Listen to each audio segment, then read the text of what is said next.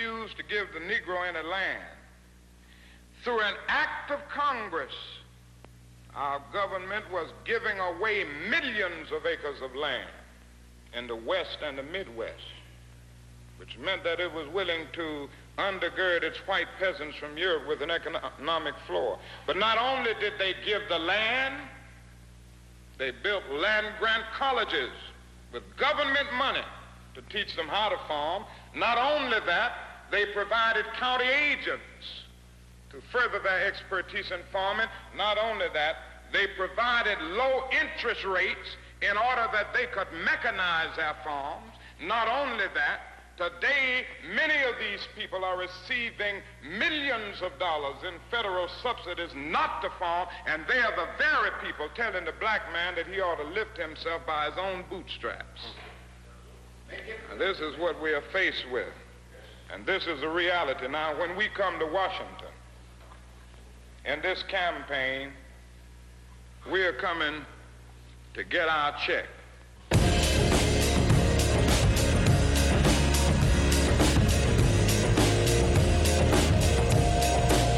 Could it be just me? What up, what up? Want to welcome you all back to the Socks and Sandals podcast, where society, culture, history, and religion collide, and we unapologetically discuss our worldviews. It's your guy Emmanuel back in the kitchen.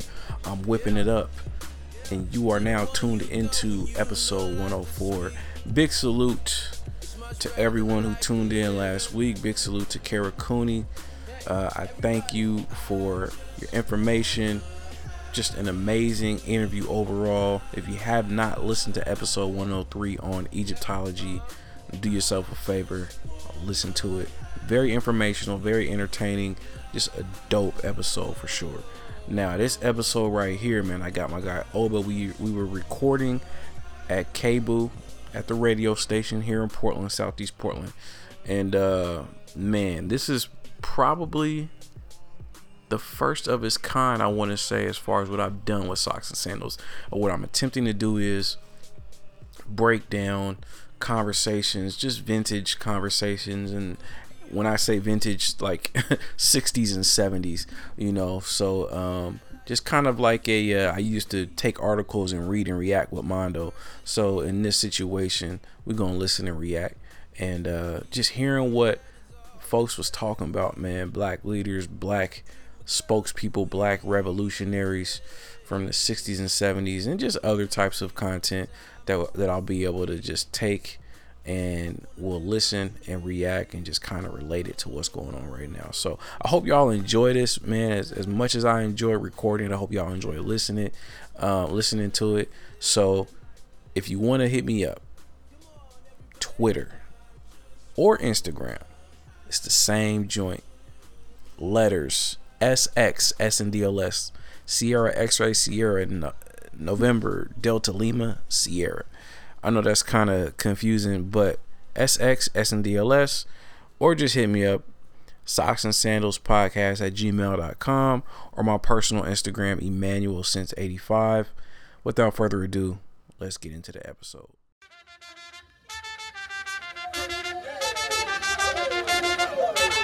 We in here. Mm. Gotta let this ride. Mm. Imagine, no, no, no, May, Maybach, Maybach music. Imagine gigs on this, bro. Nothing. Check. Ooh. Mm.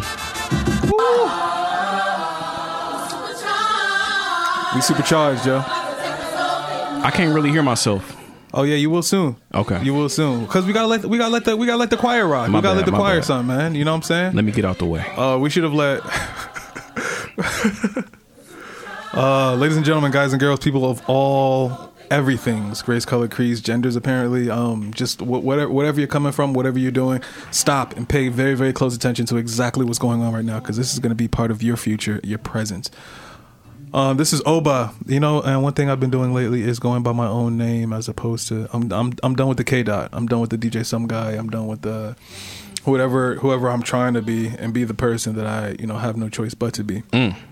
That's who I am, and that's what I'm bringing to you this Bars. day on this very, very special occasion. We have none other, fresh off his fresh off his Egyptian tour. Whoa. Fresh off the tour of Nubia and, and modern day Egypt. We have in the studio Mister Socks and Sandals himself without...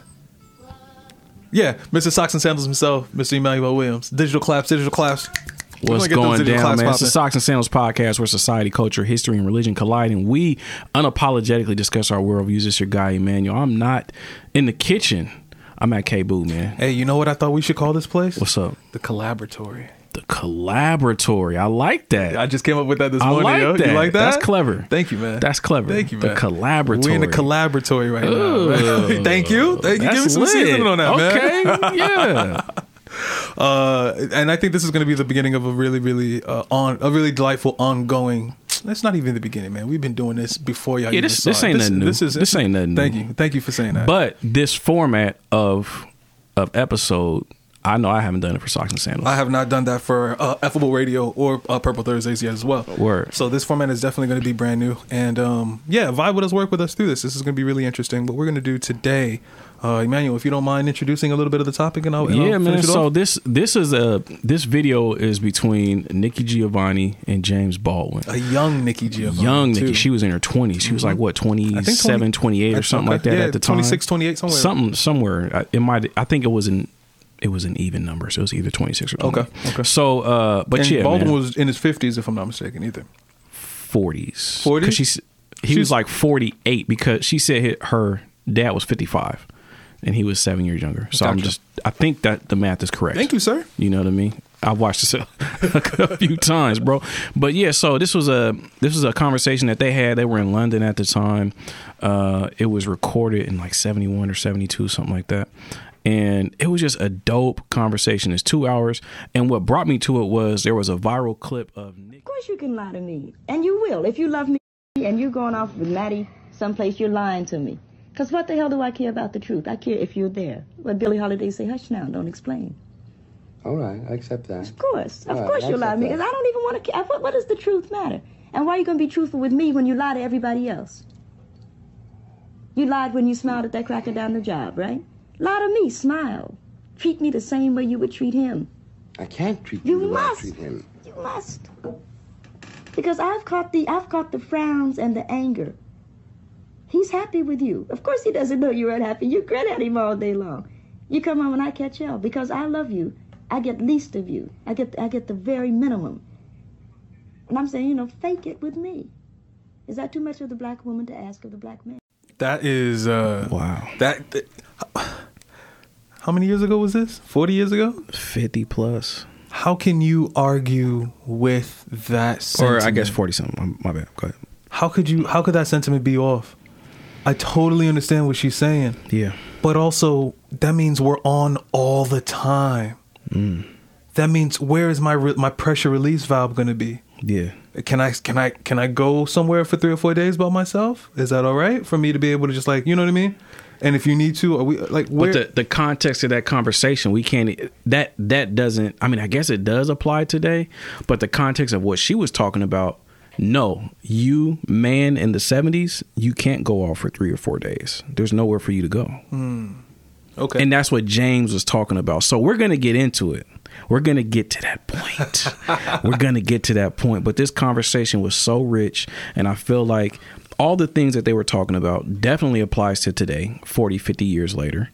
And the the dynamic of the black man and the black woman's relationship. What I loved about this conversation in that in that specific dynamic mm-hmm. was James Baldwin was never um, the representative of patriarchy because he suffered from male domination as well. He wasn't able to have his sexual freedom in this country, you know what I mean? He wasn't the representative, but he was. But he, repre- because he said baby like one hundred thirty-three yeah. times to her, man. I saw that and I, it, yeah. I, it made me cringe.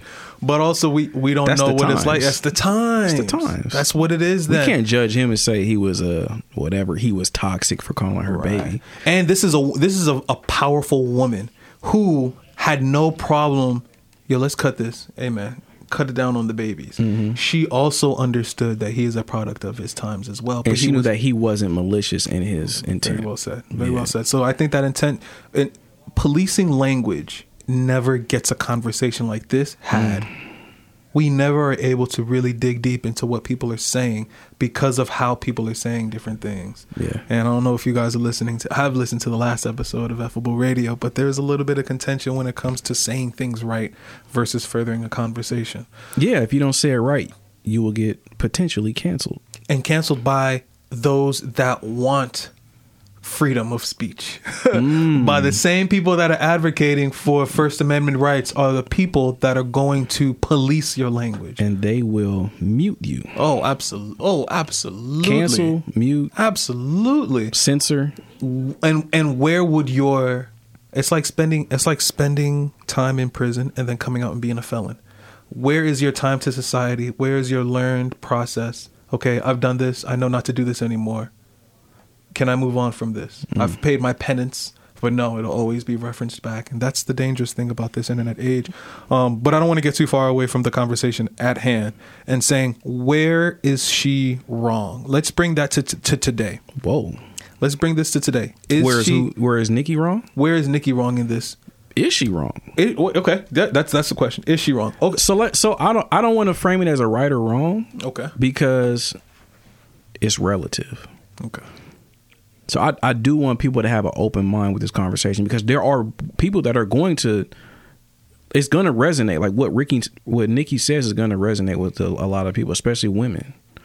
And then what James says is going to resonate with men, but there's going to be both sides. Like there's parts where I don't think Nikki is wrong. And I think James is kind of like, all right, bro, like just let her live with mm. her comments, because he's corrected. But I don't, I don't want to steer you guys' Um, your ideas or your conclusions. I want you to listen. We're going to react, and then just just vibe with us on this. Just vibe with the, with the conversation.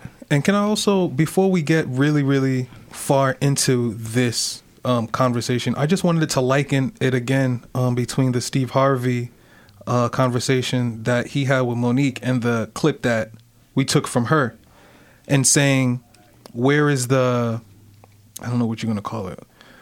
I, you know, we're not even gonna go there yet. We're we're not even gonna go there. Instead, we're gonna we're gonna focus on this and see where we go with these clips. Um, yeah. So that was the first clip that we had, and t- tell me, like, James Baldwin was stunned, bro. He was. He was. His, I, his mouth was open. He was just like he oh. was trying to, because he had a he had a rebuttal for everything. But at for, that point in time, he definitely you. had to let her just. Thank you. Just get get her get her stuff off, because that was uh, really really commendable, man. Yeah, I really saw that, and I said, "Yo, he that's un." And, and it showed that they weren't there to debate each other. Oh, not at all. It showed that they really were there to have a conversation. That he really was like, I, "How do I lie to you? How how do I lie to you?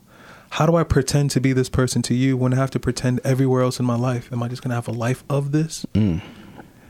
Can you liken that to the marriage that you're in right now? Is there a, do you use your significant other as your pressure relief valve? Or is there a, is there something that you have to save for when you get home? I can't give work everything. I can't give my passions everything.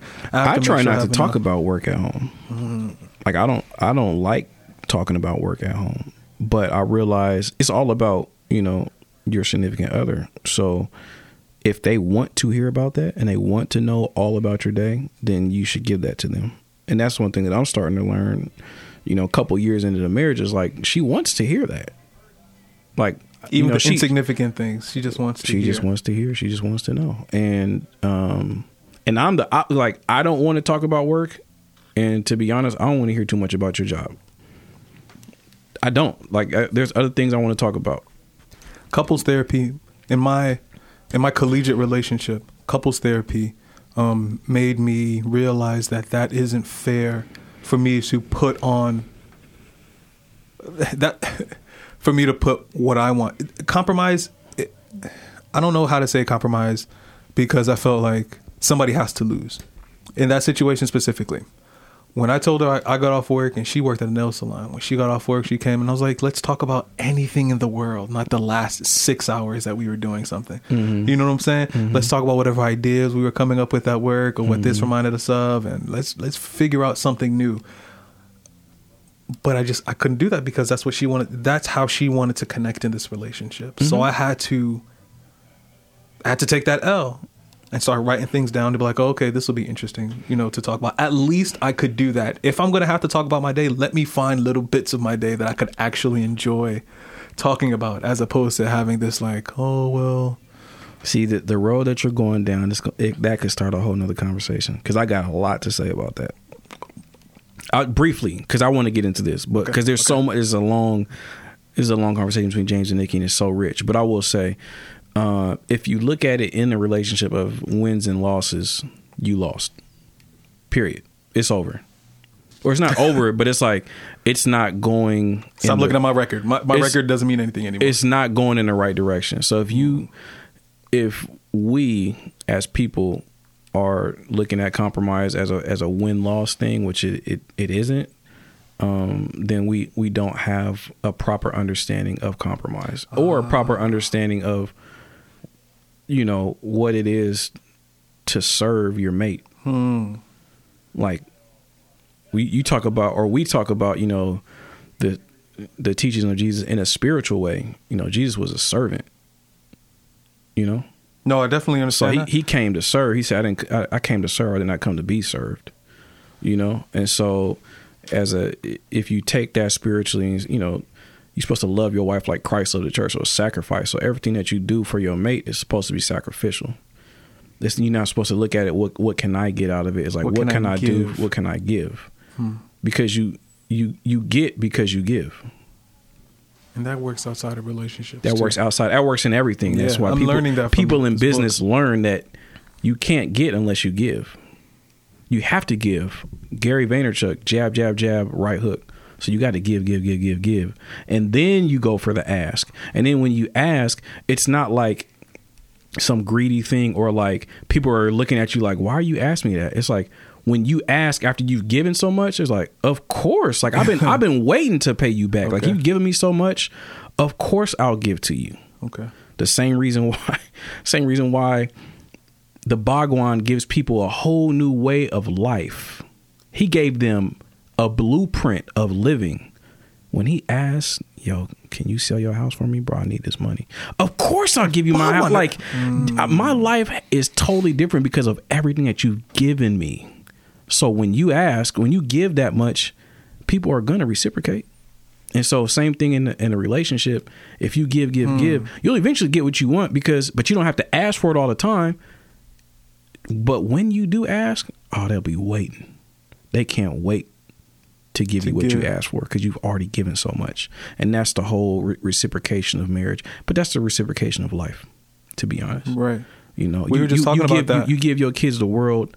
And then when you become old and incapacitated, they're going to do everything they can sure. for you. And that's just what it is.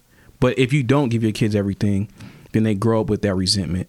And so when it comes time to taking care of you when you get old, it's like, mm, well, it's a little... Key West, they, Plaza, they'll, looks, they'll Key West Plaza looks dope. They'll do it begrudgingly. Yeah, put you in a home right. and all that type of stuff. Right. All that, yeah. So, hmm. Well, I want to I want to go on to, the, uh, to our... This wasn't really the first clip, but our first official clip is just a couple minutes, and it starts um, early on. Um, yeah, it talks about the like the, the oppression of the world and the repression that we do to ourselves is deep. Hmm. So I think it's James, right? Hang up of my generation or the hang up of your generation, you know, and the terrible situation in which all of us find ourselves. It is it, one thing has changed, and that is the attitude that black people have toward themselves. Now. Within that change, I don't want to be romantic about it, a great deal of confusion and incoherence, you know, will, uh, will go on for a very long time, you know. But that was inevitable. Mm-hmm. That moment had to come too, you know.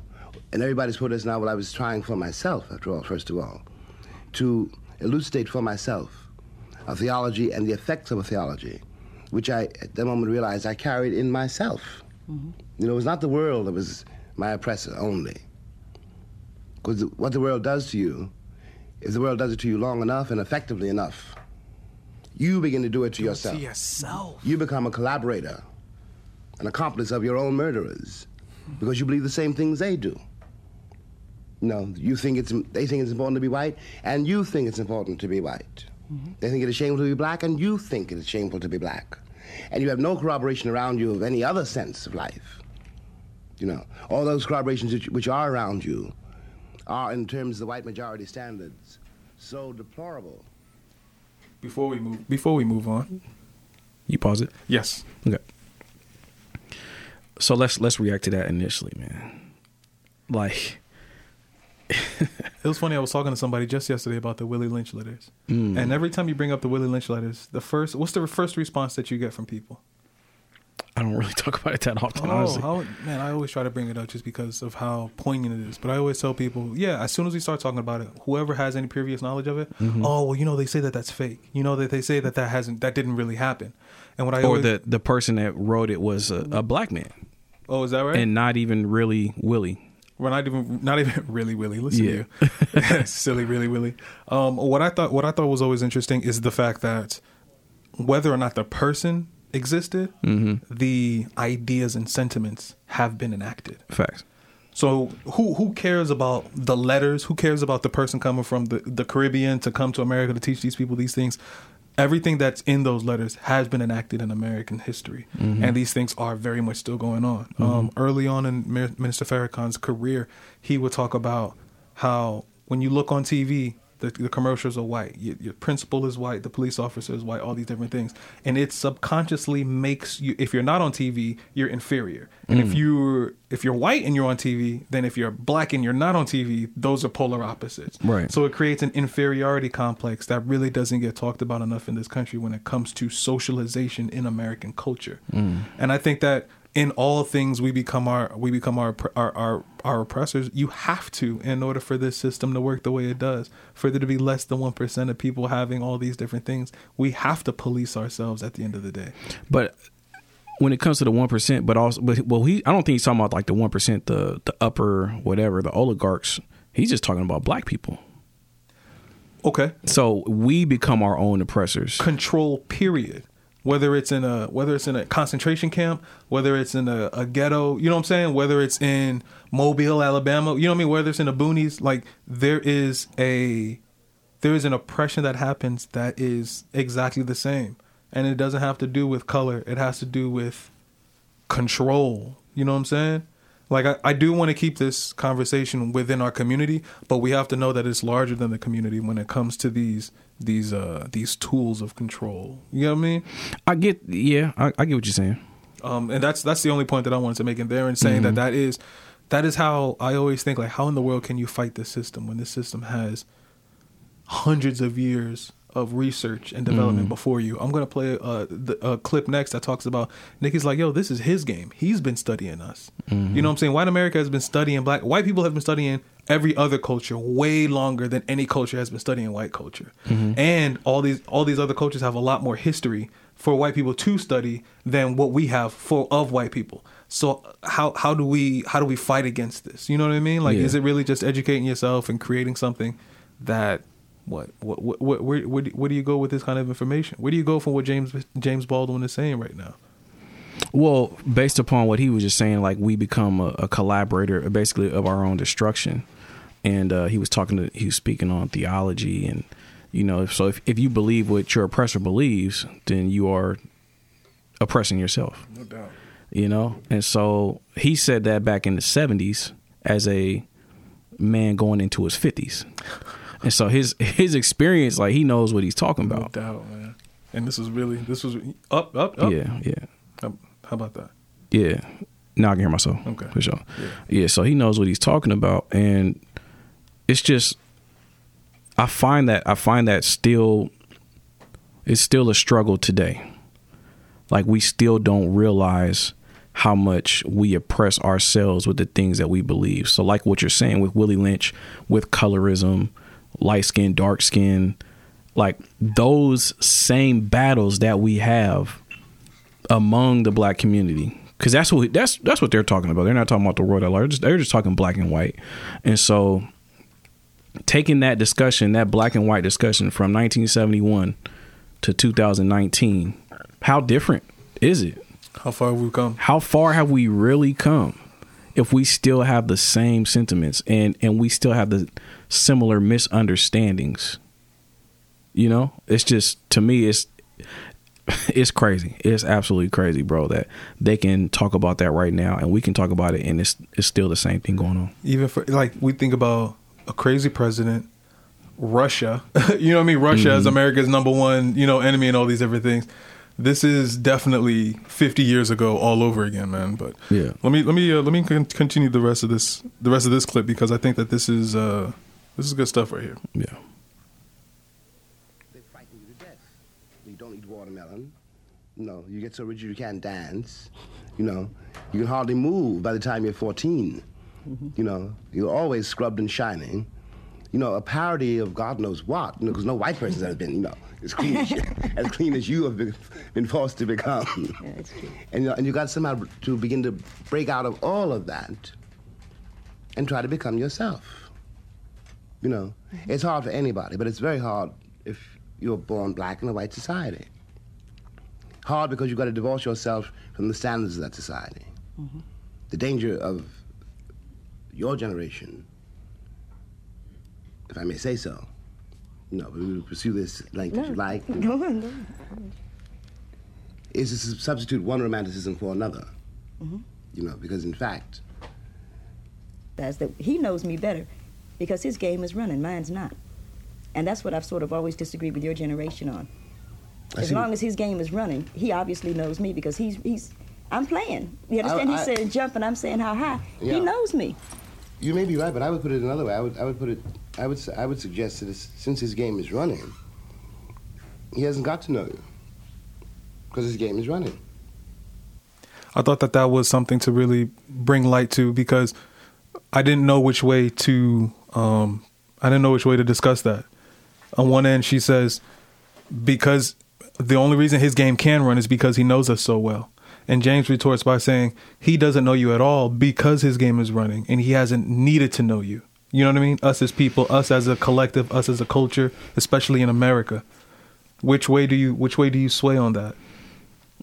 Um, I think he does know us better than we know ourselves. And that's why he's able to do what he does to us. Um, the notion of white supremacy is all mental. Initially, right? So initially, the white man believes in his mind that he's greater than you because he is a Christian and he is a man of God and you are subhuman. You have color in your skin. You are subservient and God made you that way. And so because he believes that and he acts on it, and he's successful in his endeavors of enslaving you. And and basically in his mind, he's saving you. He's giving you his religion. So he's doing a service to God by giving you Jesus. And taking you away from whatever religion or whatever you thought you believed to be true. And and, and he's successful at it. So because he's successful at dominating you, he's smarter than you. You see, you see what I'm saying? Um, that's that's the way I see it. So I I, I, I agree with Nikki. He knows us better than we know ourselves. I think that he has studied a version of you that he was able to. This system has studied a version of people that they were able to control by disconnecting them from their history. Mm-hmm. They don't know how to deal with the people that they that are connected with their history. They this system doesn't know how to work on people that have a sense of self, a sense of purpose, a sense of where you are and how you fit into this world. It still works. It works against Vietnam. It works against China. It works against every other continent that still has their own culture. And these, and but see again, and Africa that, these, that has its own culture. Even within all of these different uh, countries and that continent, there is still a separation. I have sisters South in Nigeria. South Africans know who they are. Say, listen, man. I have sisters in Nigeria right now who don't know how to speak their native language, mm-hmm. who don't want to speak their native language, who think of nothing more than having and living the life of Western society. Mm-hmm. These people don't know who they are. Even with, even with all the commercials that look black, even with everything, because America's number one export right now is hope, that they don't even consider what they have in their own backyard valuable. Mm-hmm. And that's where I'm saying that the disconnect is really, really powerful, because I'm looking at them and I'm saying, if you have an understanding of your language and of who you are and where you're going, you can go anywhere and you'll be good.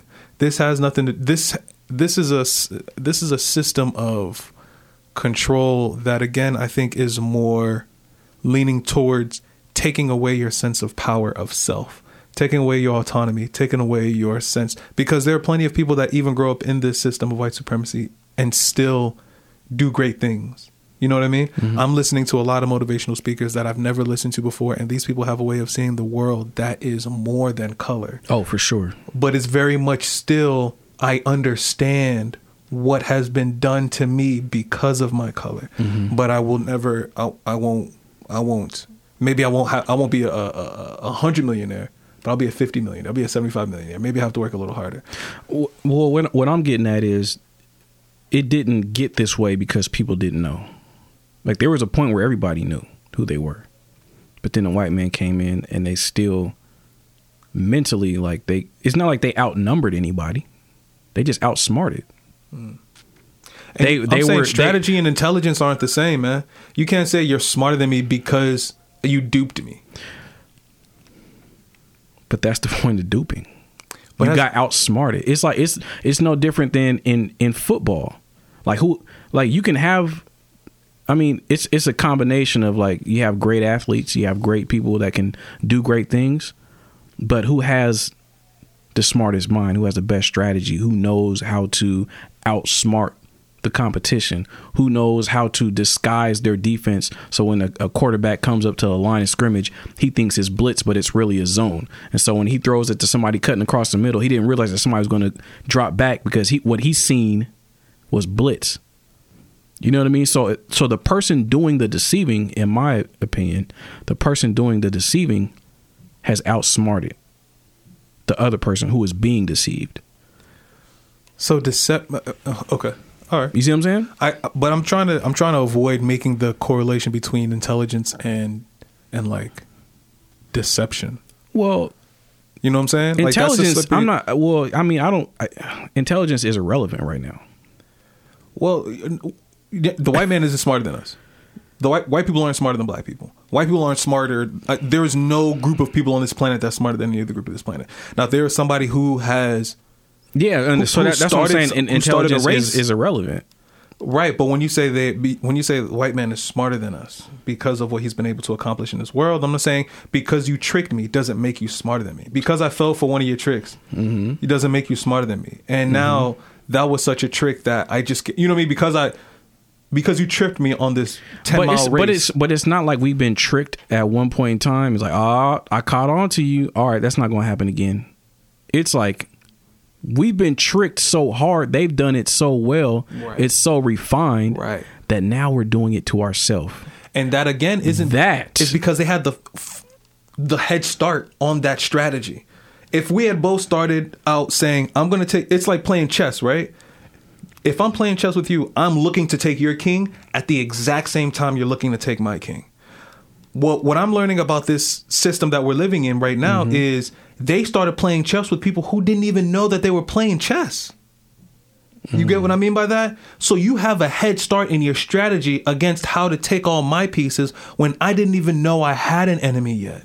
I didn't even know I had somebody working towards my destruction. And mm-hmm. that's what I'm learning now. And so in these last ten years of my life, as we're listening to people like Nikki Giovanni and James Baldwin and plenty of other people who've given us an understanding of the society that we live in and looking to live above and outside of that society, how do you still capitulate to the strategies and the tricks of that society when you know how to move in it a little better? Would you still say that you're a victim of white supremacy when you know the pitfalls and when you know how to unlearn the things that you're learning or well, the things that you have me, learned? My, my level of intelligence or learning or education does not um, does not minimize or supersede me being a victim of white supremacy. Me being, I was born a victim of white, white supremacy. Okay. Right. I was right. born into this because of ignorance. No, not because of ignorance, because it because it exists. Because because white people, the the white supremacists dominate every area of activity. They they already they already dominated it before I got here. Right. So the the structures have been in place. So I'm I'm a victim of it because of when I've been born at this po- at this point in time in, in the world. So if if the white supremacists control economics, education, entertainment, labor, law, politics, religion, sex, war, if they already control everything that has to do with all those parts of ac- activity among people, I'm here. I'm a victim. Not and, and not to say I'm a victim as if I can't overcome that individually in my life, but just on a, in a broader scope, I'm thrust into this world that is dominated by this type of person. So that's all I'm saying. And is your education taking you out of that system? It's not taking me out of the system, but I don't I don't have to live under the victimhood. I can rise above it. Now, my people, people of color, will still be victimized by the system because the system is in effect. It's not just a thought, an idea. Now it's like a physical thing. Like it's on paper. Like people live their lives based upon it. So it's something that you're always going to rise above and overcome. And it's something that I can't, what I'm starting to realize, I can't focus on it day in and day out. And, you know, I don't even have to focus on it. Like it's, it is what it is. So now it's time now to elevate. Now that I know it exists. Now that I know it exists, right. Just elevate. Don't be, don't be duped. Don't be deceived. Don't think that, oh, I thought we were in a post-racial society. Why is racism? I hate when people say, why is it in twenty seventeen? What, in twenty nineteen, this is still happening? What do you, yeah, look, what, what, it's what, always going to happen. Right. It's been happening and it's not going to stop just because of the year change. Yes. Yes, no, and totally so once so once we get out of that mindset of thinking that, oh, well, just over time, all this stuff is just going to go away. No, it doesn't just go away over time. Hmm. Hmm. You have to work towards it. You have to actually know that it exists, and then you have to attempt to eliminate it. Yes. You got that good hair, too. You like what? I like girls with that light complexion look. What clip is this? You're a moron. I can't help it. What, being a moron? Yeah, that, too. First one out there with a dashiki talking that crap. I'm a victim. Good hair. Nigga, you so brainwashed. I'm a victim, no brother. Problem. You're a victim. Yeah. I'm a victim of four hundred years of conditioning. Shut up. The man has programmed my conditioning. Mm-hmm. Even my conditioning has been conditioned. You know, that is one of the greatest. That is one of the greatest intros to a song I've ever heard. What movie is that from? That is from. I don't know what movie it's from. That's a really good question. But oh, this is the song man. I heard it on. Talib Kweli and Mos Def, Black Star, Brown Skin mm. Lady. Don't play that for too long. SoundCloud will catch us. They'll catch us. Yeah. Oh, good. It's going to be in the background anyway. Um, I'm going to pause this so we can get. I didn't like them. You know, I love something. They're not likable.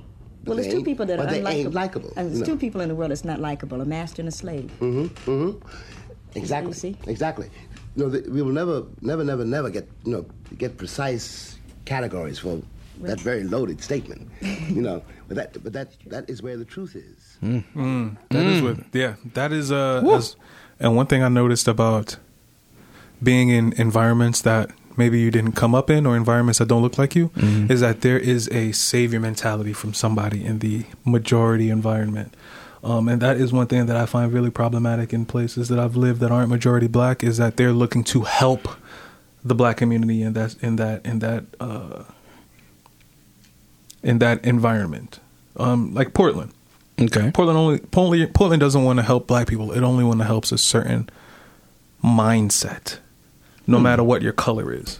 Expand. So if your mindset is that of um, doing away with the old and trying to do something radically new, trying to um, change things and trying to make something that's unprecedented, Portland is all about helping you tear down whatever, you know what I mean, whatever structures are in mind.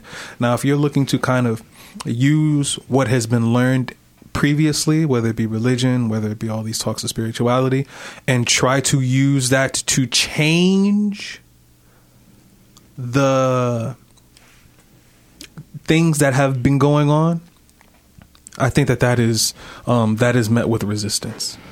And again, my my I'm my, not following exactly where you're going exactly. My my latest example of that is I I, I take it back to my transphobic um, conversation online. Okay. Or uh, my transphobic conversation at Effable Radio. Right. Um, now, when I was talking about uh, matching with a trans person mm-hmm. on an online dating app, I said I want to talk about that because I wanted to show preference without showing discrimination.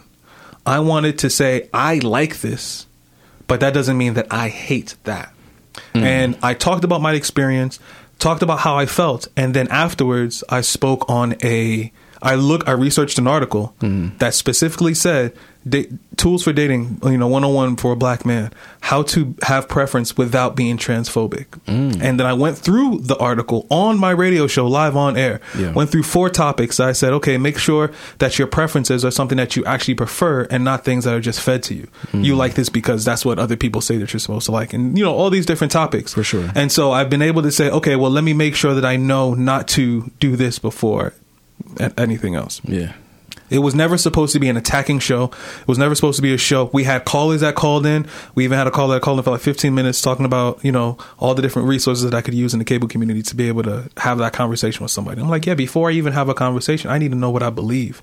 I need to make sure that I'm not being discriminatory mm-hmm. so that I can then have that conversation with somebody else. But oh no, that's not how cable looked at it. Mm-hmm. Whoever was listening at the time sent a really scathing email to the representative or to the management of cable mm-hmm. and cable listened to the show and they didn't take it upon themselves to tell that person, we have a radio station. This person doesn't seem to be malicious. This person has no malintent about the community that they're talking about. Mm-hmm. We need to be able to foster these conversations. Mm-hmm. No, instead, K B O O saw somebody reacted and wanted to, you know, b- feed into that. Mm-hmm. Wanted to make sure that that is satisfied.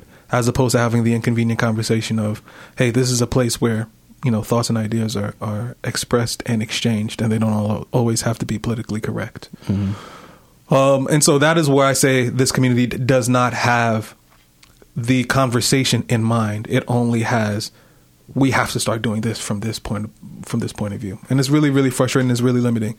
And I see that when it comes to the master-slave uh, dynamic mm-hmm. is that I don't, you're either going to look like me and be like, act like me, even though I know you're not like me, I'll help you. The ones that are trying to be as, like previously in the clip when he was talking mm. about, you know, black people are, they shine their shoes wider than any white person would ever shine their shoes. They mm-hmm. have to work twice as hard, blah, blah, blah, and a third, mm-hmm. but you'll never have that that status. Right. So it's just like, where, where do you, what are you even, what are you even dancing for? What are you even right. Why are you trying to assimilate? Why are you trying to assimilate? But then we can take this to the Steve Harvey clip again. Did you listen to that clip at all? No, nah, I don't. I, I don't want any part of it. The, yeah. We're not going to convolute the two. Yeah, I don't, um, don't want to get into that because I have no knowledge, anything of that. So I don't want to speak on that. Tell me about the master-slave dynamic between people in this country. Yeah, man. Um, well, man, I'll, I'll speak on just what, what she said. She said there are two people in this world that are not likable, a master and a slave. So I oh, think oh not likable not to each other but yeah, not likable to society period. At large. No, oh. She's just saying the way that she sees it.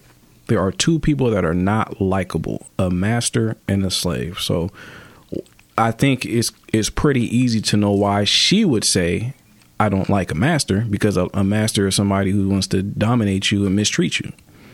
You know? And so and then but then there's the slave who capitulates to the master and doesn't think for themselves. And and that and that person will just do and follow directly after the master. It's kind of like it's kind of like when Harriet Tubman, when she wanted to free her people and some of them said, I could have freed a hundred more. I could have freed a hundred more if they knew that they were enslaved. So that's I think that's what Nikki is getting towards. Like, you can't, like, even a slave is, un- even though that person is a victim, at a certain point, and it kind of goes back to what she said earlier, if you're victimizing yourself, or if you don't even take the time to think of what's being done to you, and you don't realize that it's wrong, and you just think that this is how life is supposed to be, and I come to you with some knowledge like, hey, man, we are being victimized. Like, we should not be living like this. There's so much more to life than this plantation. But then they come back to me and like, yo, I was, I was doing good on this plantation. Well, my, my family's from this plantation. Yeah, we three we, generations in this exactly. plantation. I grew up in this house. My grandmother grew mm-hmm. up in this house. I gave birth to my son in this we house. We ain't leaving. We this, ain't going nowhere. This, this home. This, this home. And now it's mm. just like, yo, I can't stand you. Mm. You know what I mean? Absolutely. Like, I'm trying to wake you up. I'm trying to make you free. Like, I'm trying to let you know that we can live a better life. There's so much more. But I can't rock with you. So you, a master and a slave is like one and the same. Mentally. And I also think that the conversation between the two can't be on a likable uh, term as well. Uh, there's no way that even even there's no way that I can like you if I am dominating you, right?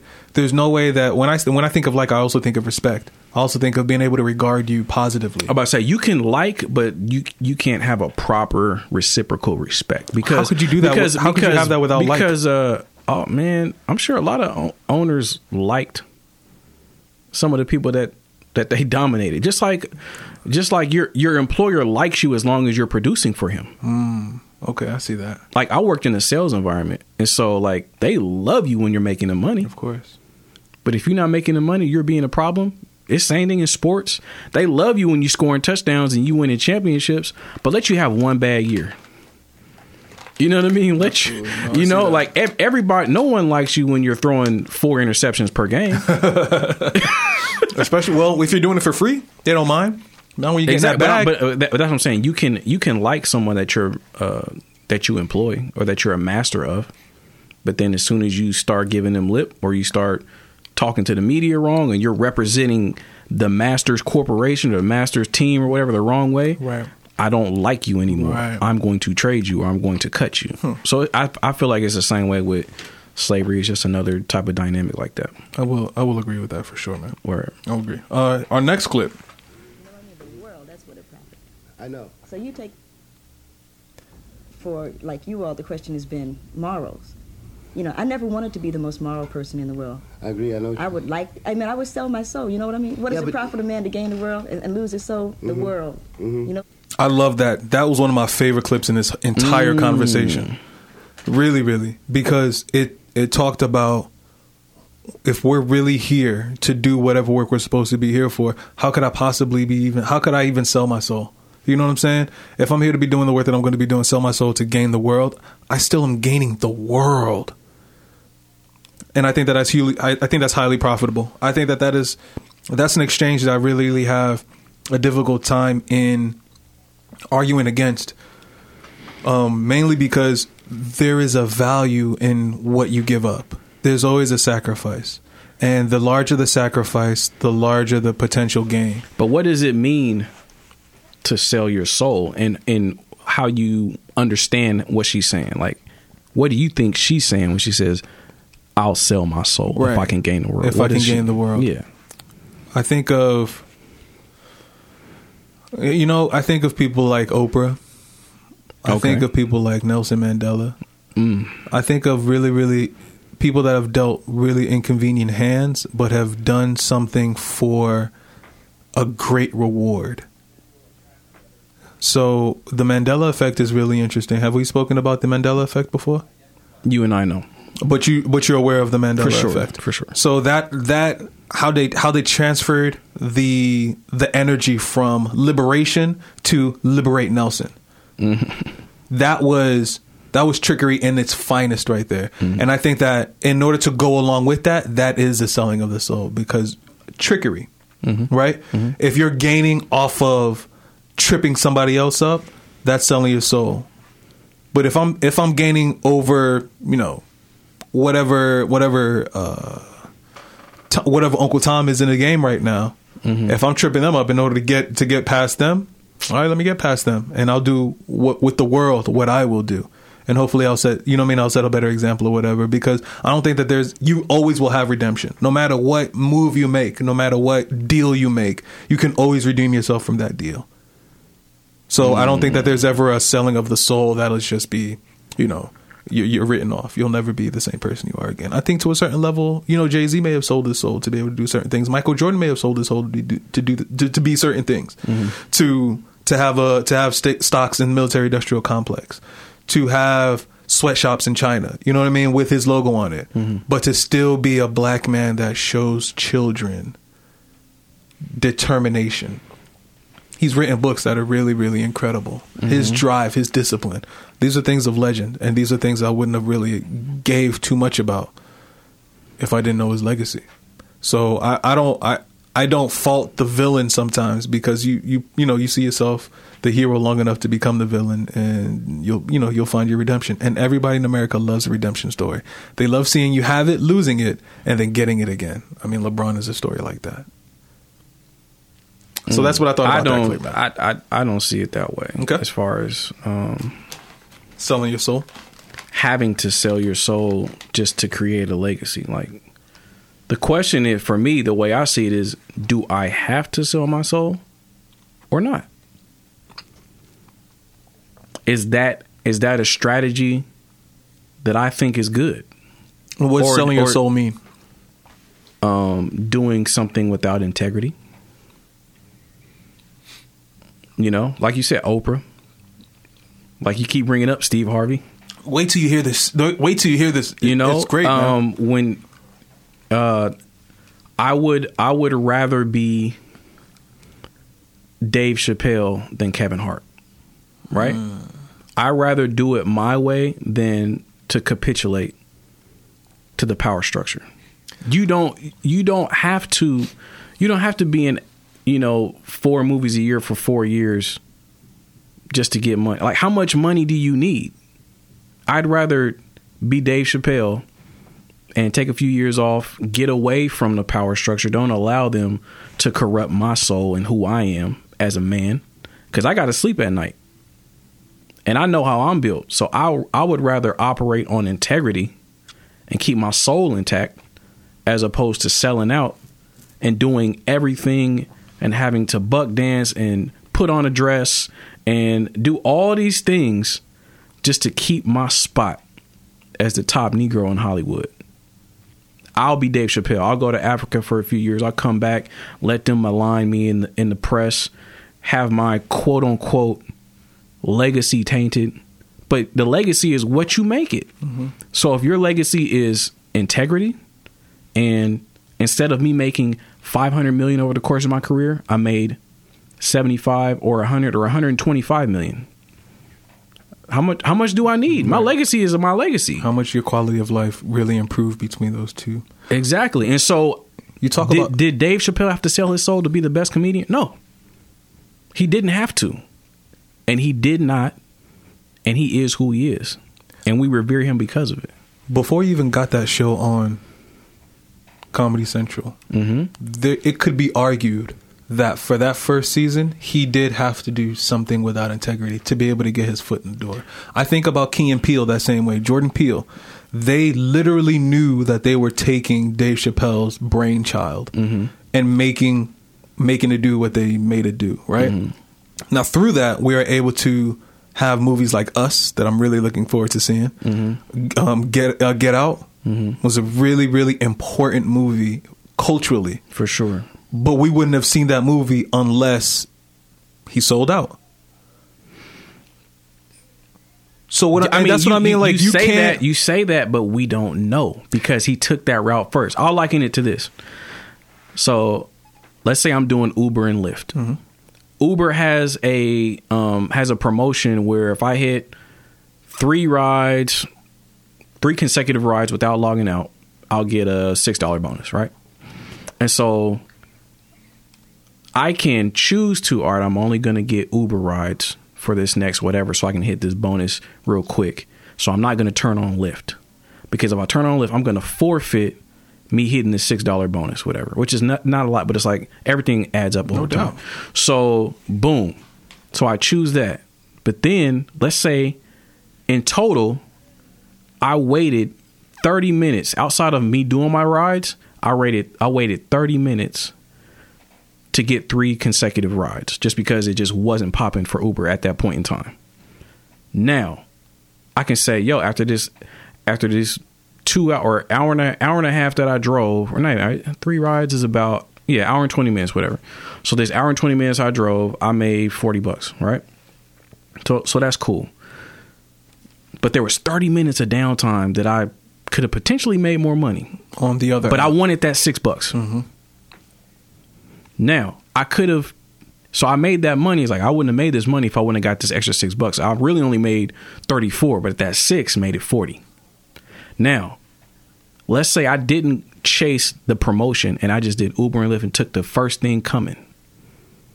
And then I took a Lyft ride, took two Lyft rides in an hour and twenty minutes and one Uber ride. And I got two five dollar tips. So I made thirty-four in fares. And then they're ten in, that ten in tips. You don't know what's going to happen unless you do it. So like I could have, and there are times where I will make more just doing both and just trying to get as, or let's say I got four or five rides instead of three rides. So it's like, if I wouldn't have turned on both options, I don't know what I would have did. Right. But because I settled for that and I got what I got, then the result, well, I wouldn't have got this forty-six bucks if it wasn't for this extra six bucks. But then I could, I, I could have did something different. So we don't know if Key and P, if Jordan Peele or whatever his name is would have never made Get Out if he didn't sell out. He could have went a, a more in, integral route, used more integrity, and still put out that movie. Possibly. It's possible. But that's what I'm saying. Like, we don't have to equate selling out to getting where you want to get. It may be a shortcut, but just because you got there in twenty fifteen doesn't mean that you couldn't have got there in twenty seventeen and it wouldn't have been just as impactful. So to me, selling out, selling your soul is just taking a shortcut as a going the long way. Nipsey Hussle is where he's at. He took the long way. Took the long way. Nipsey sure. could have signed with Rick Ross a long time ago, mm. but he said, yo, I wanted to get it this way. He chose his route and he still hit the pinnacle. He still got a Grammy nod. He still is now revered as one of the top rappers in the world. He would have got that clout earlier if he would have gave up some equity and gave it to Rick Ross and would have been on M M G.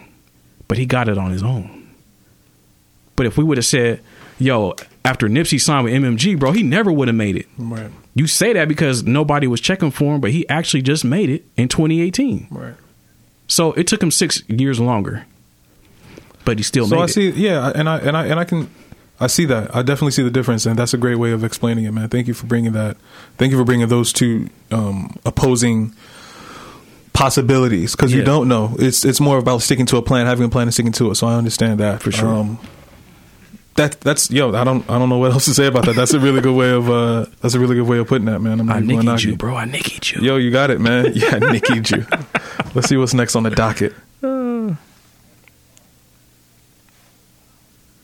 The ability to love their own children. No, the ability which to love themselves. Which is the same thing, you know. And I didn't want that to happen, if I may say so, to you.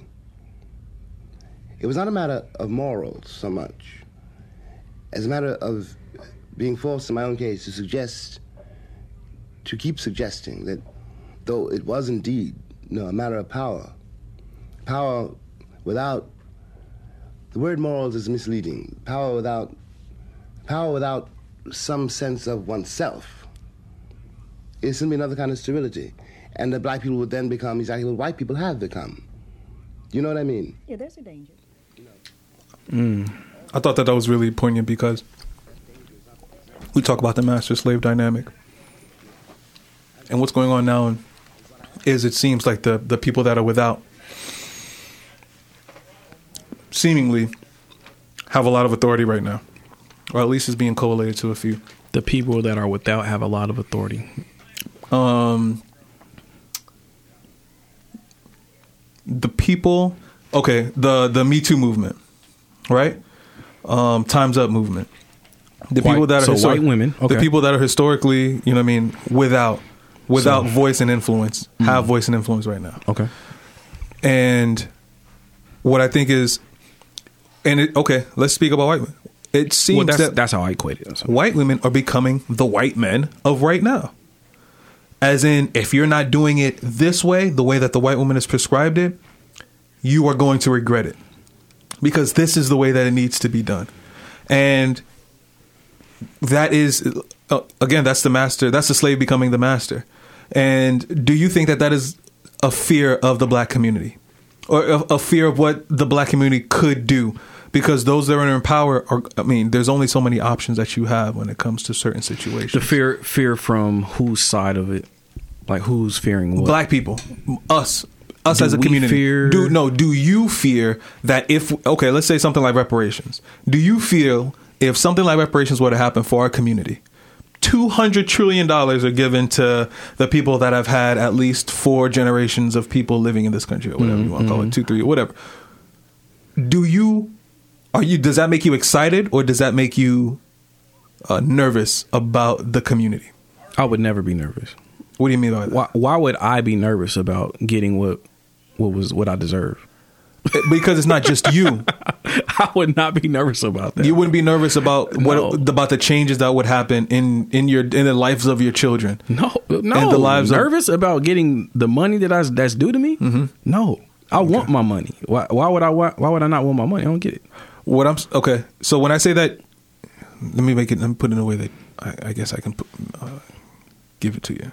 I could see a, a white person being nervous that a, a black man is economically liberated, but I don't, I don't, want, I don't know why a I'm black man would be the, nervous about the, the liberation economic, because liberation is mental first. Well, you not, can become a millionaire. I, I, said, I, said, the, I said economic, economic. I'm not talking about in the mind as the community. Yeah, I'm just saying if you get if you get the check, so that means you're kind of liberated from having to you know live check to check. If you get like, yo, I just I just got fifty thousand dollars, like I could quit my job. I can I can start can I can I can start can a business. You? I'm not saying like don't bring in income, but I can quit my job and start a business and X, Y, and Z. You know what I mean? Like people, you have options. When you have money, you have options. That's all I'm saying. So if you get economically, now I don't want to say liberated. That's probably too strong of a word. But if you get compensated for that which is due to you, then it's going to help out a lot of people's situations. So. Oh, I can buy a house now. Oh, I can have more control over my life. I can control my destiny. I can get out of debt. You know, I don't have to owe anybody. I don't have to pay anybody. I could just pay myself every time I get a paycheck. I can actually save money. No, I'm not nervous about black people being able to save money, being able to buy homes, being able to start businesses. I'm no nowhere near nervous about that. Like, that's an oxymoron for me, the way I see it. When it comes to something like redlining, right? Mm-hmm. Redlining didn't say black people couldn't afford to buy houses in specific neighborhoods, right? Mm-hmm. Redlining said that there were procedures in place to keep black people from doing certain things, mm-hmm. right? Yep. So the money was irrelevant. There were black people that had money that still couldn't buy houses in certain places. For sure. There That's were black people that had money that still couldn't get loans for businesses. Mm-hmm. There were black people that are doing all these different things, mm-hmm. right? So when I say that the liberate... the liberation of black people isn't going to come. The, the economic liberation won't come with money. It will definitely come with education. And giving a child a motor, giving a giving a sixteen-year-old a motorcycle isn't going to give them a higher respect of the road. You're not teaching them how to, or they don't. You don't even have to teach them. There hasn't been enough learn that learn themselves. You know what I mean? They're not. But a, these, but. To be honest, like the level of economic education or is there's a lot of economic ignorance across all spectrums. Okay. Most people in general don't know about money. Yeah, you're right about that. White people on welfare, black people on welfare. White, More people, white go, people on welfare. White people go bankrupt, black people go bankrupt. Yes, the only difference is that they have it to pass down and we don't. That's the only difference. They make mistakes. They do stupid stuff. But they have, for one, they have the complexion for the protection. So when things happen to them, they can get out of jams. Um, they aren't targeted. They aren't preyed upon. But they also have, they have vacation homes. They have trust funds. They have, you know, parents with big life insurance policies. Like they have all of that stored up. So it's not about education on that sense. They just have it. You know what I mean? Like George Bush was born into it. Right. He wasn't smart. He Obama, was just, Obama's the same way. Definitely born into it. Like they were groomed for these kinds of lifestyles. And well, I don't, I don't know about Obama's life and how he was raised, but I know that George Bush was born into money and and power and influence and absolutely. power and influence yeah, yeah, for sure. So he wasn't smart. Trump, as far as I know, he wasn't. He's not smarter, or he's not more. I won't say smarter. He's smart, but he's not intelligent. um, but he. But he oh, he was also born into it, right? His parents weren't broke. So he had something passed down, and he did something good with what he was passed down. So at, that, at the end of the day, mentality first, man. But at the end of the day, when you say, you know, if you give a, mo- a teenager a motorcycle, that doesn't make him respect the road more. Like, I don't think I wouldn't equate black people to a teenager with a mo- motorcycle. When I just, it comes I to economic I, education, yes. No, no, no, no, no. I I would say, like any group of people, there are a subset of people that have the knowledge and that make the decisions that benefit the whole. And there's a subset of people that just follow after, they just follow the leader and whatever the leader can do. And if the leader is whatever, Malcolm X, and he's great, then that greatness would trickle down. If the leader is M L K and he's great, then we're all elevated because of the greatness of M L K.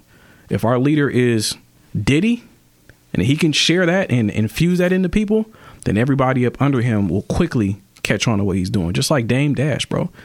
Everybody that Dame Dash touched, or that, yeah, everybody that he touched, that he had an influence in, they've done well for themselves business-wise. Not just musically, but business-wise. And they've been stars and they've been successful for a long time. So it only takes a few people to be able to guide a few people to influence more people. Mm-hmm. You see what mm-hmm. I'm saying? Mm-hmm. So for, to look for me for to look negatively at giving people compensation as if it's going to ruin them, to me, that's a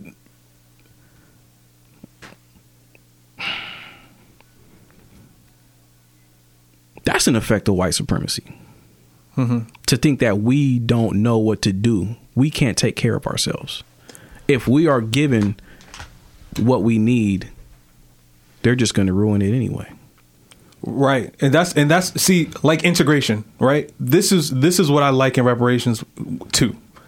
Integration looks great on the front end, but we had no idea as a community the price it would have caused. Reparations and I think that who, is not linked to that, bro. I'm I'm not saying they're linked, but I'm saying look at what happened at this point in American history. When Americans wanted to fight for something, Americans said, um, black America said, we are due to be able to eat, drink, sit, rent, th- all the same places that white people do. Mm-hmm. When that happened, when that was the collapse of black economic power, right? I am not saying that they're linked, but I'm saying we need to be equal. We need to learn from history and say, what these people are trying to give us, mm, Trojan horse. There's a Trojan horse in here somewhere. No, bro. They are not trying to just give something away. Reparations is literally them giving something. And I don't think when you're dealing with people that, again, we talk about this system and how it dominates. This system isn't going to give without already having a predetermined way of getting all that back. Do you disagree with that? I mean, they could have a, a, a scheme in place, but that doesn't mean that they shouldn't give what's due.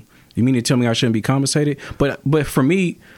Oh, I don't I say can, you shouldn't be compensated. I don't say you should be written a check. This is the only difference in that. I mm-hmm. say a check is the lot. That doesn't teach economic power. That doesn't build wealth. I don't care. Mm. That's, that's not that's not the issue. We're not we're not saying, hey, America build wealth, wealth for black for descendants of slaves. But for but in this conversation between you and I, you are disconnected from this conversation, to be honest. Like, it's not about you. It doesn't affect you.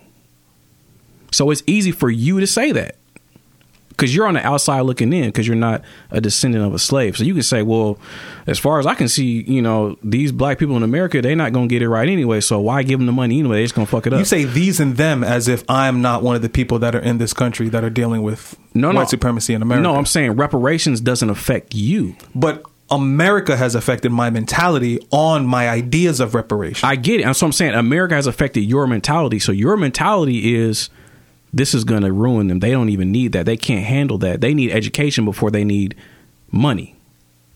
That's how you think of it because America has framed that thought process about black people for you. And, how, is and that, what, how, what is, how is America? How is that different from you? From me? How is my framing? How, how does America frame black people different from me than you? Well, in this in this equation, yes, where we're getting what is due, mm-hmm. like M L K said, we coming for that check, and they killed that nigga shortly after mm-hmm. that. I'm coming for that check too. I'm going to get what's due to me. I'm I'm not going to turn away what is due to me. You know how many people have gotten reparations from the U S government? Mm-hmm. How many groups of people? Japanese, the Japanese, that, that's the most wild to me. The, the Japanese Jews, really did. Like people that were in a part of the Holocaust. Right. You mean to tell me the Jews shouldn't get the money that they're due? You mean to tell me the Japanese shouldn't get the money that they're, that they're due? It's going to ruin them. Has it ruined the Japanese? Has it ruined the Jews? So why all of a sudden, because black people get it, oh, it's going to ruin us? Do you want to talk? Is that a rhetorical question? No, I'm, that's a real question. So the real question is, first of all, that money is much. Well, I'm not even going to say what's going on with that money. I would say that there is ways to build economic wealth outside of America, right? Mm-hmm. So that twenty-eight million dollars, whatever Japanese people got in America for being in internment camps, was used equally in America as it was in Japan. I'm not even going to go that because that's all still that's all still um, hearsay. Mm-hmm. I don't know. I don't know. All I'm saying is no one has ever dealt with integration the way black people in America have dealt with integration. And based off integration and what integration did to mm-hmm. America's wealth, Ameri- black people, black black people's wealth in America, mm-hmm. I don't know. Um, I don't want any gift from America for black people. But maybe that, again, maybe that's just How me. Could you as a person that is considered black, even though you're not necessarily black, according to the construct, but in, in America, because like, if they give repar- reparations for black people, you wouldn't be a part of that. But how could you say that you're not for it? And again, the check. So Patrice O'Neal is one of my favorite comedians of all time. And what Patrice said, he said, yo, black people have already been slaves in this country, right?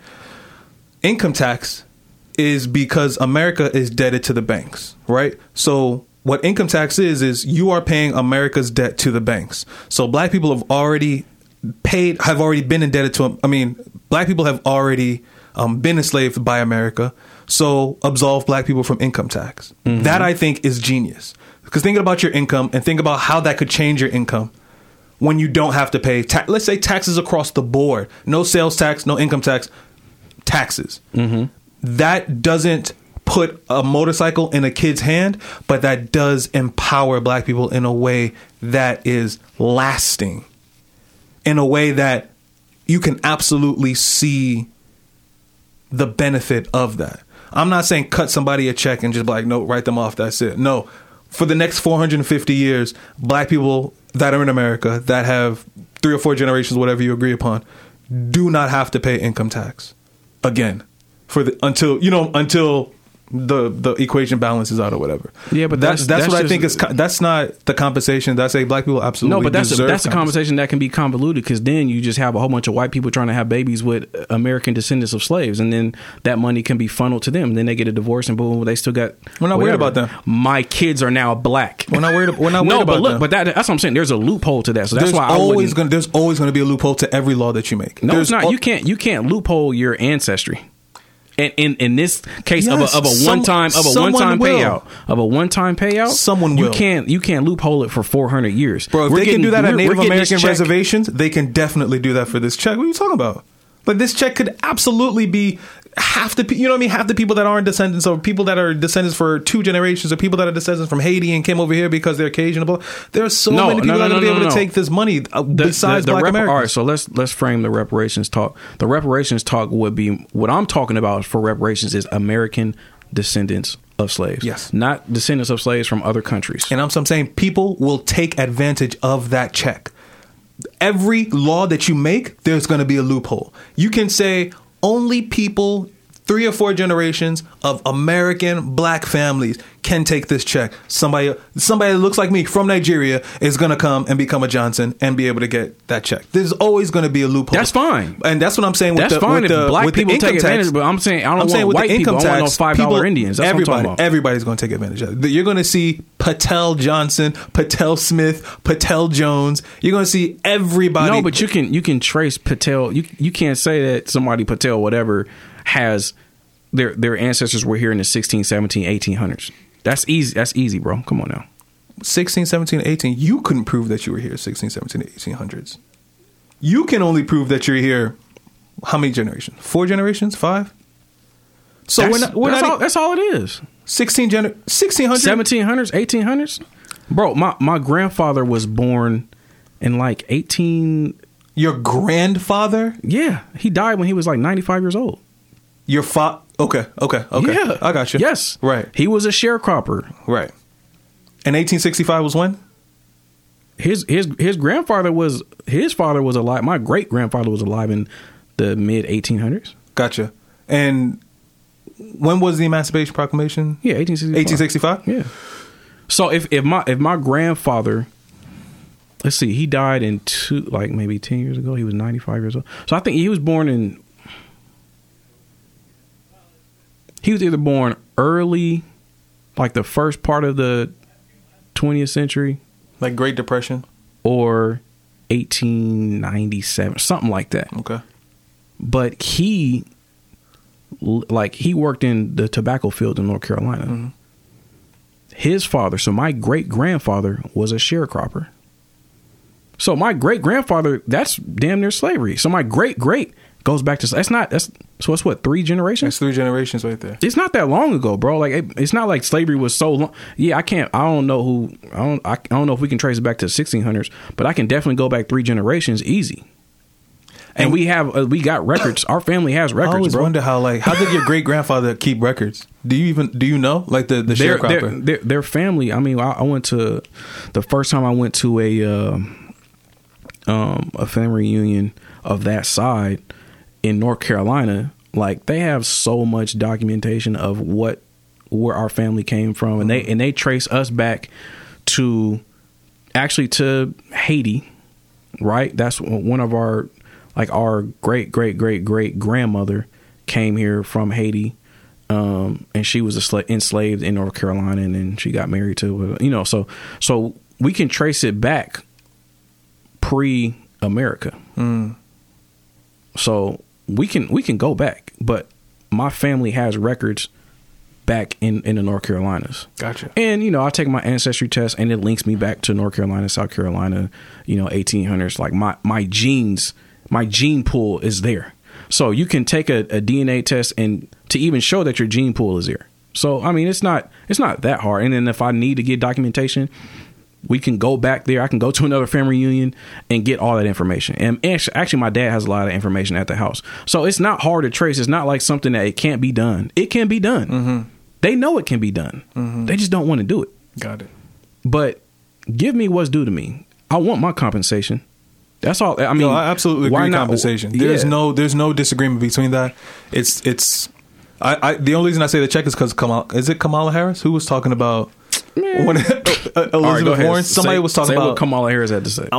two hundred, two hundred twenty trillion dollars. Yeah. In compensation. Yeah. Where, like, you know what I mean? Like, who are you blowing smoke to, man? Like, who who are you even joking with a number like that? So it can't be done. two hundred trillion dollar check. Bro, how much did they bail out Wall Street for? Maybe a hundred billion dollars. So what?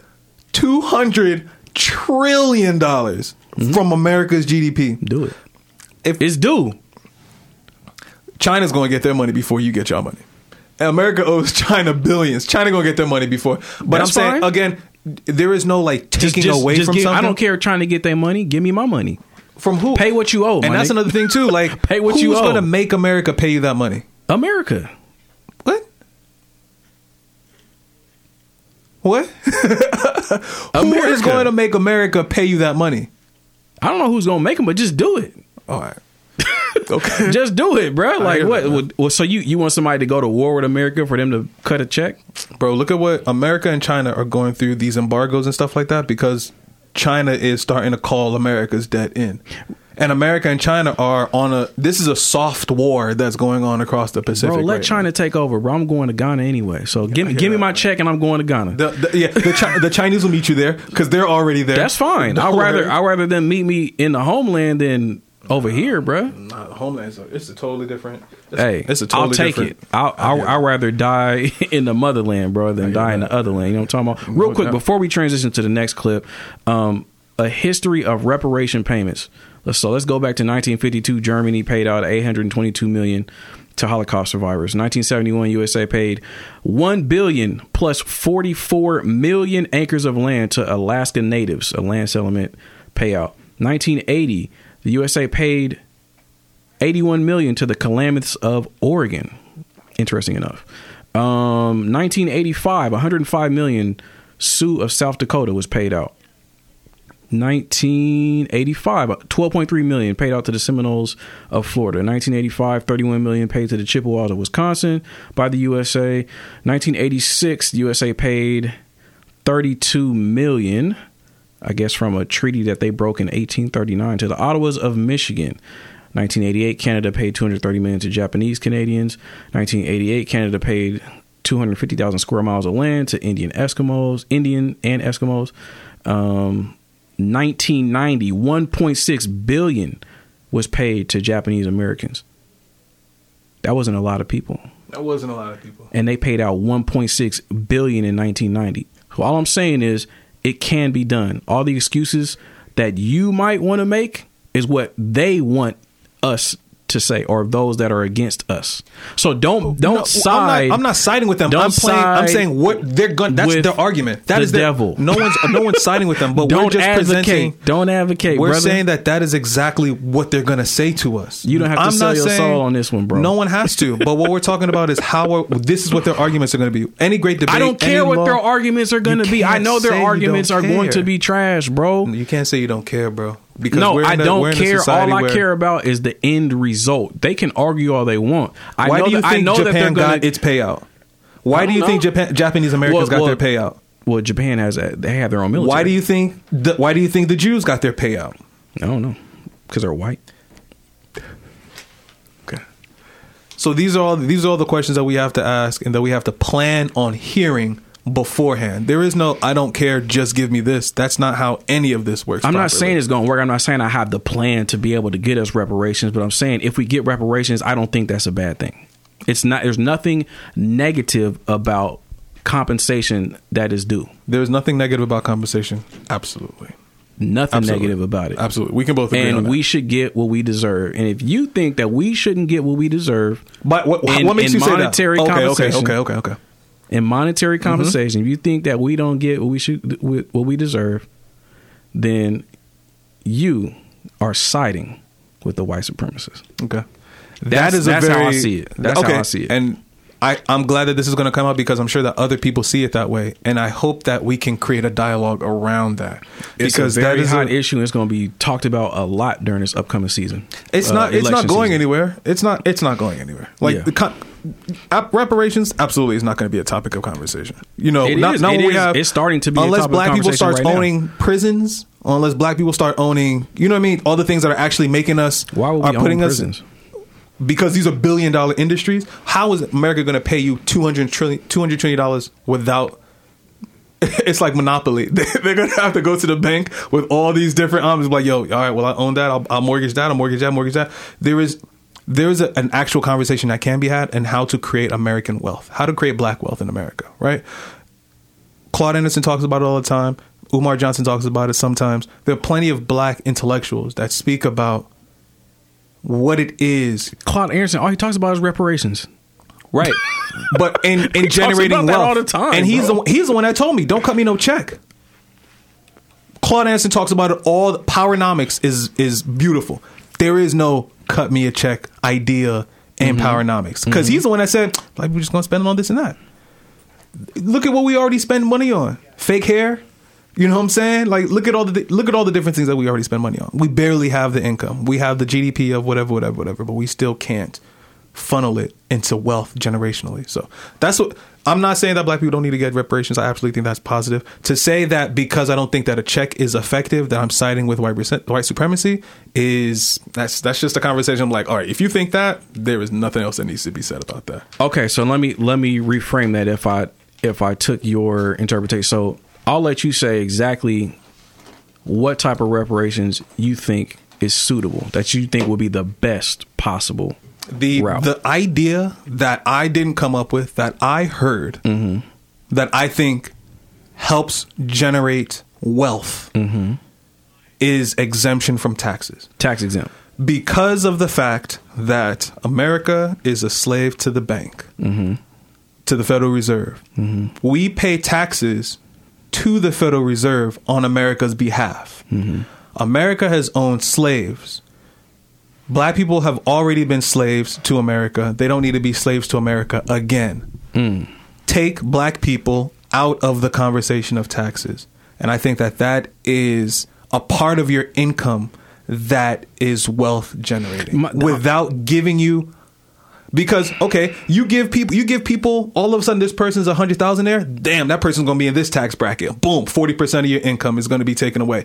There's all these ways that people are going to take this money away. Mm-hmm. And I'm saying don't give them these opportunities. Black people don't know money. We don't, as a community, I'm a black person that has no idea how money works. Mm-hmm. So I know that once I get a check of fifty thousand dollars, boom, I'm upgraded to this tax bracket mm-hmm. that I have no preparation for. I don't know how to donate this and to create this. You know what I'm saying? Like there is, they're just going to get it back, man. This is all going to just go, it's all just going to be funneled back into their system because okay, that's I what integration did. Okay. So let's not give us a check. That is pointless in my opinion. Mm-hmm. Let us find a way of generating wealth that would be lasting. A check ain't it.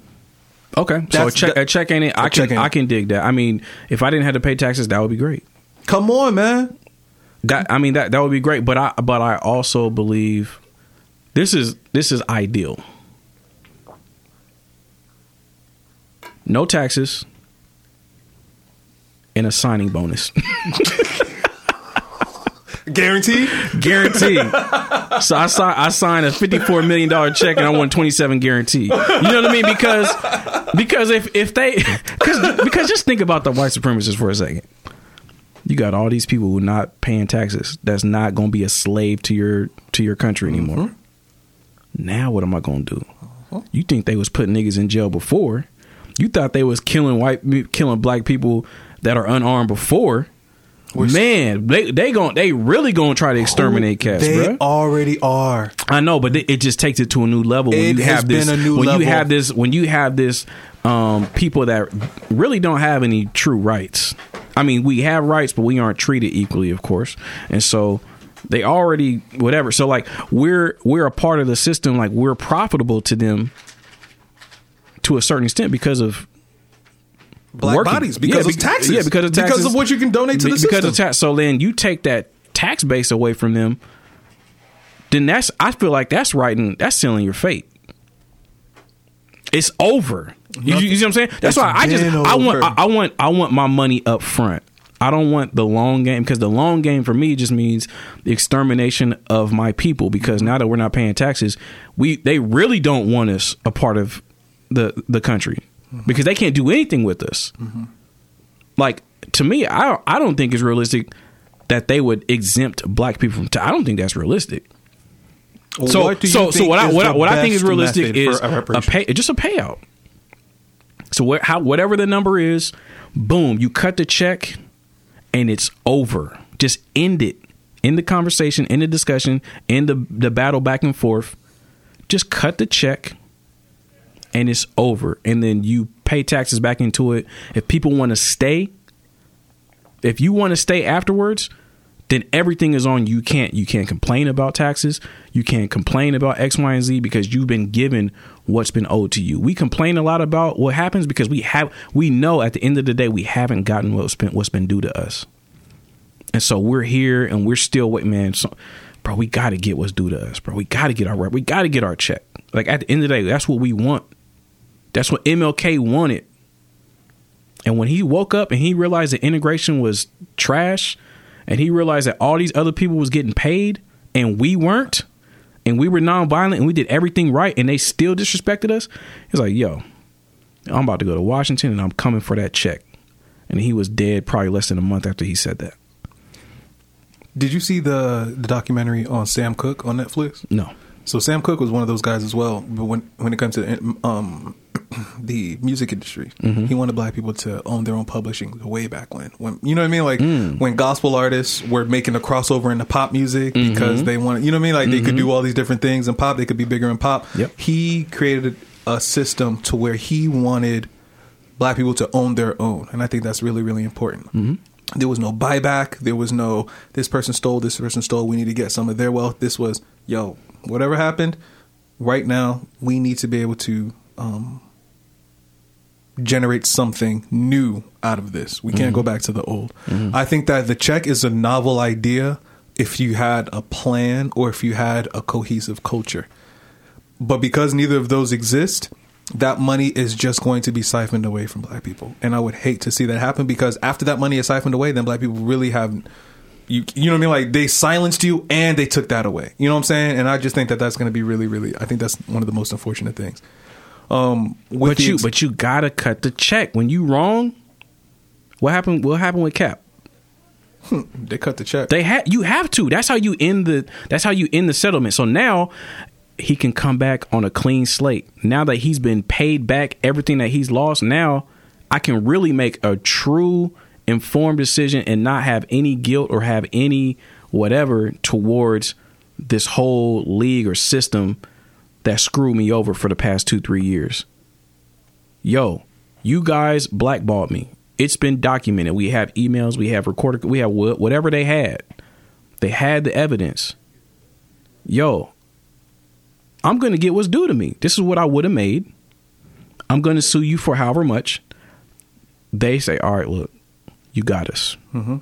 All right. We're not going to go to trial with this. We're not going to drag this out. We're going to cut you. We're going to end this. Don't talk about it. You cut the check and we move forward. Does it end, though? Does that collusion and blackballing end? It does now, because they know they can't do it again. Say that again? They know they can't do it. I mean, if they can do whatever they want, but like, if they do it again, you already know what the penalty is. So if you do it again, the penalty is going to be greater. So just be more careful is what they're going to do. That's what they always do. Right. So they learn, just like uh, what's the what but, was the but basketball, at the, at the end the of the day, owner? At the end of the day, justice is served because he got what he was supposed to get, and probably got a little bit more because of what they did. So they paid for it, and it's and that's what you're supposed to do.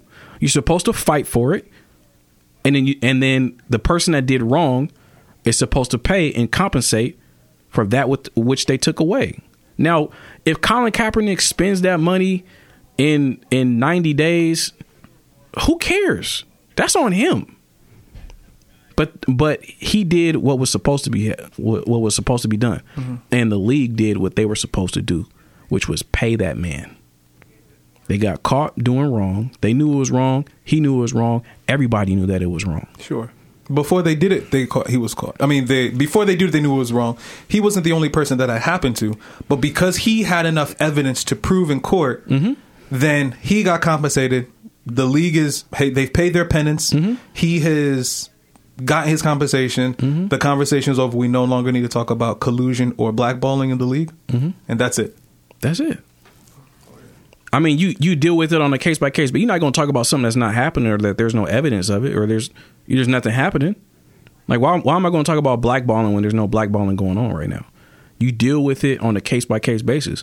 This case came up. That's wrong. Pay him. Pay Eric Reid. All right. Don't do it again. Boom. And then you just move on. You got to move on, but you can't move on until that gets settled. Mm-hmm. So that's what I'm saying with America and its relationship to American descendants of slaves. We not gonna move on. Ain't nobody gonna be able to move on until the check is cut. Oh, America's moved on. Let's not make any qualms about it. America is not sitting here suffering because black people are suffering. Black people are the only ones suffering in this situation. And I believe that America is going to turn up the juice, whatever we're gonna call it, if black people get some kind of compensation. But I just want it to be effective. How much more juice can be turned That's if you just if you, you just get a check? If if if the black people, if you if you're one hundred percent correct, you and Doctor Claude Anderson, if and Dave Chappelle for that matter, if all we're gonna do is give it right back to them, then how is that a bad thing? In in their as far as what will happen to America if you give black people this money and sixty-five percent of it comes right back to you, mm-hmm. how is that a loss? It's not a loss. For black people, it is. Okay, but I'm just saying, you're saying for white people, they're they not going to do it because as as if it's a negative thing for them, but it's not a negative thing for them if what you're saying is correct. It's only a negative thing for black people, but that's okay. We have to take ownership of what we do, and if we lose because we make bad decisions, that's on us. But give me the opportunity. Put me in the game. That's all I'm saying. Put me in the game, bro. Give me my money. I can't control what thirteen other million people do with their money. But as for me and my house, bro, we going to flourish. You see what I'm saying? So it's just like, yeah, I can't control what everybody else is going to do, but I know what should be due to me. when does it become uh, when does it stop becoming a me conversation and becoming and start becoming an us conversation? Especially it is, with it is a me conversation because I'm an individual and I can't control what other people do. But individually, you have not suffered from slavery. Yes, what I have. Your, yes, I have. You've suffered from the... My whole family has. You, the individual. Yes. How did you, the individual, suffer from slavery? Slavery, because, not not the because system. Because I'm here in this situation. This situation was created by slavery. This company, this country is what it is. Hey, it is a company, it's but a company. but uh, this country, this this corporation of the United States of America, is what it is because of slavery. So, so, I, not, so you're, I am, you're so I am here because of slavery. I don't know when my people came here. I don't know when they, you know, what if I if my ancestors were part of the first wave in the sixteen hundreds or another wave in the seventeen hundreds. I don't know when right. exactly. I know actually I know when my great great great great grandmother, but I don't know about my grandfather, and I don't know about both sides. I just know about one side of my family. So I don't know when we got here, but I know that my family came here and we were subject to these conditions because of slavery. Mm-hmm. If it wasn't for slavery, for the most part, I could you know could be part indigenous, but for the most part, I'm here because of the transatlantic slave trade. Mm-hmm. Mm-hmm.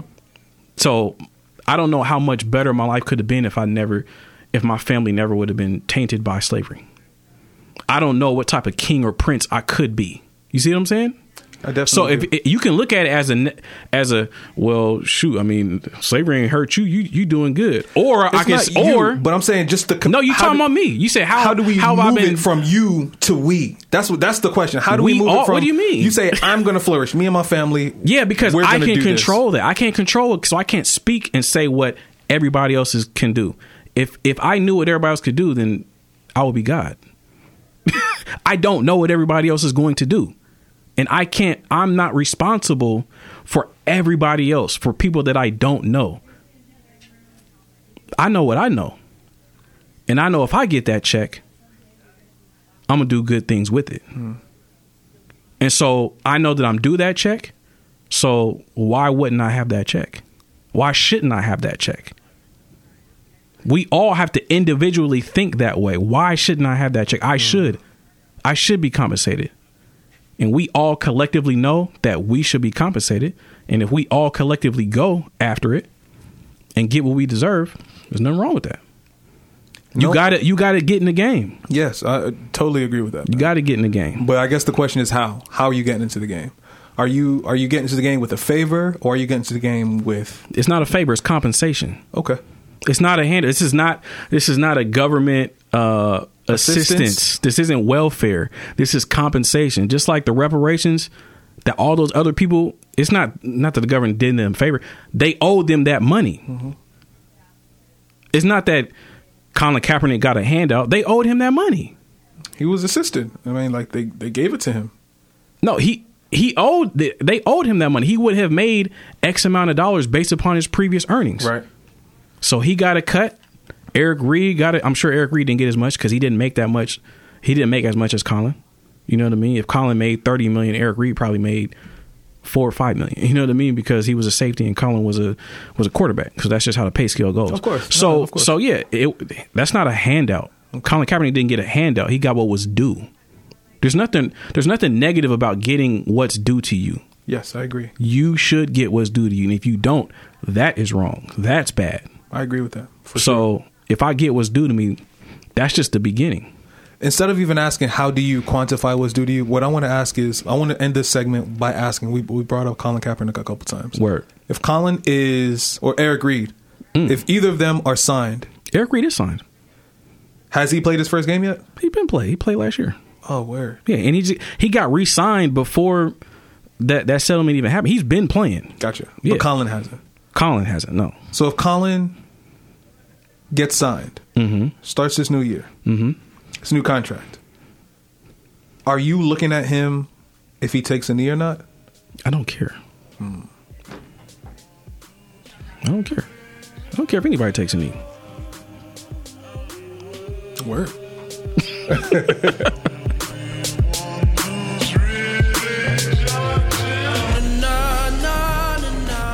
What up, y'all? Hope you have enjoyed so far what you heard. And uh, next week, we're going to pick up right where we left off here with this conversation between me and Oba, going deeper into the conversation that Nikki and James had. So holla at y'all next week. Y'all have a wonderful week. Grace and peace to you all.